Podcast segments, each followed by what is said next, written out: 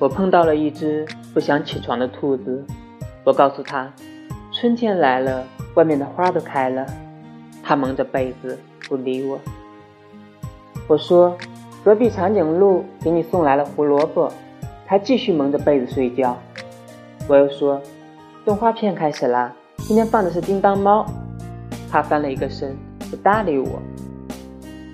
最后我只好说，那只叫小白的兔子，它来了。于是它立马掀开被子，跑洗手间整理发型。